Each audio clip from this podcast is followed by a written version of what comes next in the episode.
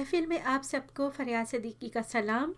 आज मैं आपको मंसूर तुफैल साहब की एक तहरीर, जो कि उनका सफ़रनामा है, पढ़कर सुना रही हूँ।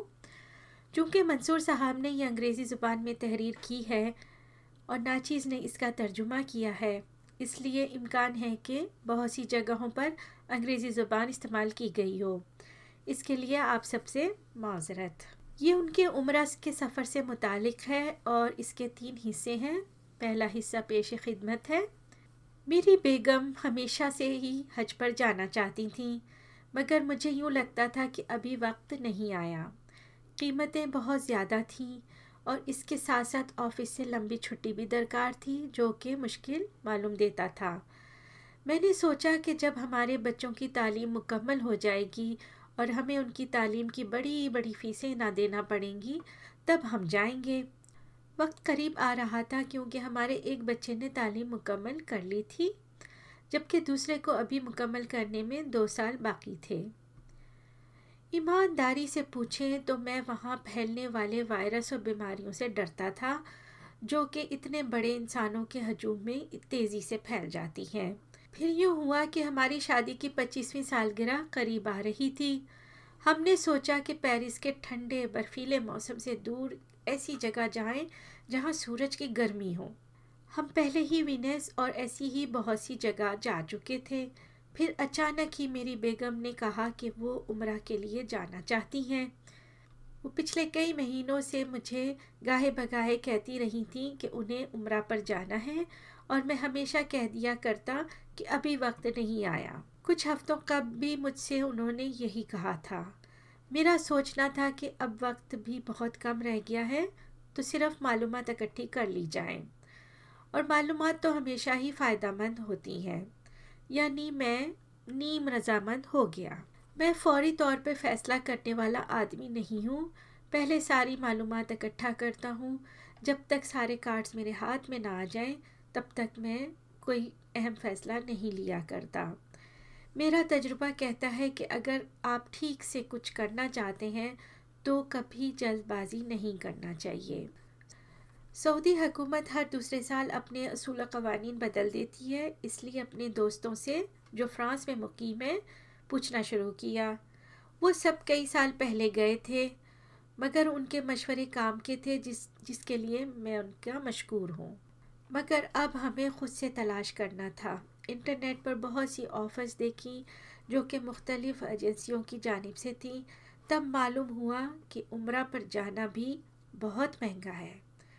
हमने सोचा कि एजेंसी के ज़रिए ना जाया जाए। बल्कि हम खुद ही जाते हैं और वीज़ा अप्लाई कर देते हैं।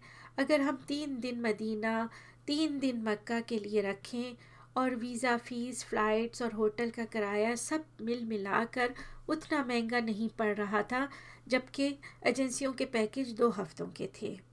पहली मुश्किल ये पेश आई कि हम पेरिस से उम्र के लिए इनफरादी वीज़ा नहीं ले सकते।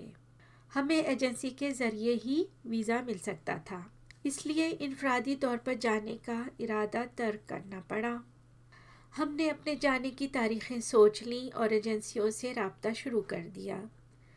किसी ने कहा वो दिसंबर के महीने में बिल्कुल नहीं कर रहे और कुछ ने कहा कि वो उसी वक्त कर सकते हैं अगर सब कुछ उनसे ख़रीदा जाए, वीज़ा, टिकट, होटल वगैरह। कुछ एजेंसी का कहना ये था कि सऊदीन हज के बाद उम्र के लिए कुछ अरसे के लिए बंद कर देते हैं, इसलिए अभी नहीं जाया जा सकता। और कोई शोर नहीं था कि कब उम्र के वीज़ा के लिए सफारत खाना खोला जाएगा। मालूम का जमा करना भी इतना आसान ना था। एक ट्रैवल एजेंसी ने हमें नरमी से हमारे सब सवालों के जवाब दिए और फ़ोन पर एक हफ़्ते का पैकेज की कीमत और साथ में दो हफ्तों के पैकेज की कीमत भी बताई और फाइव स्टार होटल में क़याम भी एक हफ़्ते की पैकेज की कीमत और दो हफ्तों की कीमत में सिर्फ़ सौ यूरो का फ़र्क था। दो हफ्तों का पैकेज बेहतर लगता था और हमने एजेंसी के ज़रिए जाने का फ़ैसला किया। क्योंकि वैसे भी हम वीज़ा की वजह से इनफरादी तौर पर ना जा सकते थे। फिर एक मसला वैक्सीनेशन का भी था, जो वीज़ा हासिल करने के लिए ज़रूरी थी। कुछ लोगों ने कहा कि हमें स्पेशल सेंटर से वैक्सीनेशन करवाना होगी और किसी ने बताया कि आपका फैमिली डॉक्टर भी कर सकता है। वैक्सीनेशन काफ़ी महँगी थी और सोशल सिक्योरिटी से उसका पैसे भी वापस नहीं मिलते। हमें यकीन ना था कि टाइम लिमिट में सब कुछ हो पाएगा, क्योंकि vaccination time to time stock में नहीं होती और हमें वीज़ा के लिए हर हाल में जाने से कम अज़ कम दस दिन पहले वैक्सीनेशन करवाना लाजमी था। और ये वैक्सीनेशन तीन महीने वैलिड थी, जो इस सब मामले में सिर्फ़ एक ही मस्बत नुकता था। हम अपने डॉक्टर के पास गए। उसने वैक्सीनेशन का नाम तलाश करके लिखा और कहा कि अगर फार्मेसी से मिल जाए तो वो ये टीके लगा देगा। और अगर ये वैक्सीनेशन फार्मेसी में ना मिली, तब हमें वैक्सीनेशन के स्पेशल सेंटर जाना होगा। फिर हम फार्मेसी गए और उनसे वैक्सीनेशन के बारे में दरियाफ्त किया। वहाँ जो लेडी थी, उन्होंने बताया कि ये वैक्सीनेशन यहाँ दस्तियाब ही नहीं है, मगर एक और मिलती जुलती वैक्सीनेशन दस्तियाब है, जो कि काफ़ी महँगी भी है। फार्मेसी वाली ने पूछा कि अगर हम कहें तो वो ये वैक्सीनेशन हमारे लिए ऑर्डर कर देगी। मगर मेरे अंदर से एक आवाज़ ने कहा कि नहीं हम चूँकि उसी दिन ट्रैवल एजेंसी जा ही रहे थे, इसलिए मैंने सोचा कि उनसे भी पूछ लिया जाए। मैंने कहा, अभी नहीं, अगर मुझे ये मतलूब हुई, तब मैं आपको टेलीफोन पर कंफर्म कर दूँगा। तब उसने मुझे अपना बिज़नेस कार्ड दिया, जिस पर फ़ोन नंबर लिखा हुआ था। आखिरी चीज़ जो सबसे ज़्यादा मुश्किल थी, वो था एक एजेंसी तलाश करना, जिससे हम अपना पैकेज ख़रीद सकें। मैंने पंद्रह के करीब एजेंसीज इंटरनेट पर देखी और वो इतनी अच्छी ना थी क्योंकि उनकी मालूम नामुकम्मल थी। और फ़्लाइट के लिए बहुत सी agencies Egypt air Turkish air और सऊदी एयरलाइन इस्तेमाल कर रही थी। बास का सफ़र बहुत ही लंबा था। कोई गारंटी ना थी कि सफ़र डायरेक्ट होगा। हम सऊदी एयरलाइन से डायरेक्ट जाना चाहते थे। और यही हाल होटल के नामों के साथ था। पता नहीं चल रहा था कि कौन सा होटल किस पैकेज से बुक होगा और वहाँ कौन सा होटल खड़ा होगा। उन पंद्रह एजेंसियों से हमने एक एजेंसी जो कि मोरक्कन थी, उनका ऑफ़िस पेरिस सत्रह में था, चुन ली और हम वहाँ दोपहर के ढाई बजे पहुँच गए।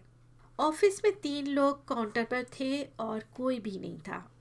हमने अपना मुद्दा बयान किया। उन्होंने हमें तीन मुख्तलिफ़ तारीख़ें बताई।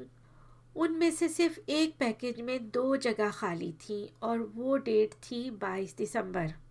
यही डेट हमारी शादी की सालगिरह की भी थी। यूँ मालूम होता था कि ये दो जगह बस हमारे लिए है। हमने उनसे अपने सब सवाल पूछे और उन्होंने हमें अपने जवाब से मुतमिन भी किया। वैक्सीनेशन के लिए उन्होंने बताया कि हमारे पास हमारा वैक्सीनेशन कार्ड होना ज़रूरी है और वैक्सीनेशन एक इंटरनेशनल वैक्सीनेशन सेंटर से करवा सकते हैं। और वो हफ़्ते के रोज़ अपना ऑफ़िस खोलते हैं और अपॉइंटमेंट के बगैर भी वैक्सीनेशन कर देते हैं। हमने फाइव स्टार होटल वाला पैकेज चुन लिया। मेरी बेगम हैरत ज़दा रह गई जब मैंने हमारे पासपोर्ट, फ़ोटो और फैमिली सिविल बुक अपनी जेब से निकाली। उनको नहीं पता था कि हम आज के दिन टिकट ख़रीद लेंगे। वो यही समझी थी कि हम बस अभी एजेंसी देखने आए हैं। वीज़ा 9 दिसंबर से खुल रहे थे, अब सिर्फ़ वैक्सीनेशन होना बाकी थी और हमने फ़ैसला किया कि हम अभी जाकर करवा लेते हैं। हफ़्ते के रोज़ पेरिस में बहुत रश था। खैर, हम वैक्सीनेशन सेंटर एक घंटा में पहुँच गए। काफ़ी अच्छा ऑर्गेनाइज सेंटर था। उन्होंने हमारे वैक्सीनेशन कार्ड लिया और रजिस्टर किया कि हम कौन सी वैक्सीनेशन करवाना चाहते हैं और पैसे अदा कर दिए, जो कि फार्मेसी की बताई हुई कीमत से काफ़ी कम थे। यहाँ मेरे ऑफ़िस का इंश्योरेंस कार्ड भी काम आ गया और कुछ पैसे वापस मिल जाएँगे। वैक्सीनेशन करवा कर हम एजेंसी वापस पहुँचे, जहाँ अब काफ़ी लोगों का रश हो चुका था। उनको हमने अपने वैक्सीनेशन कार्ड दे दिए सब कुछ आनन फानन मुकम्मल हो गया। मुझे उम्मीद थी कि हमने ये एक अच्छा फ़ैसला किया है और हमें जल्द ही अपने पासपोर्ट वीज़ा के साथ बमे टिकट और होटल की रिजर्वेशन मिल जाएँगे। उन्होंने बताया था कि जाने से एक हफ़्ता कबल वो एक मीटिंग करेंगे, जिसमें सब तफसील बताने के अलावा हमारे पासपोर्ट भी वापस वीज़ा के साथ दिए जाएँगे। तो जनाब, ये थी पहली किस्त। अभी कहानी जारी है। जल्द ही हाजिर होंगी अगली किस्त के साथ। इजाज़त दीजिए। अल्लाह हाफिज़।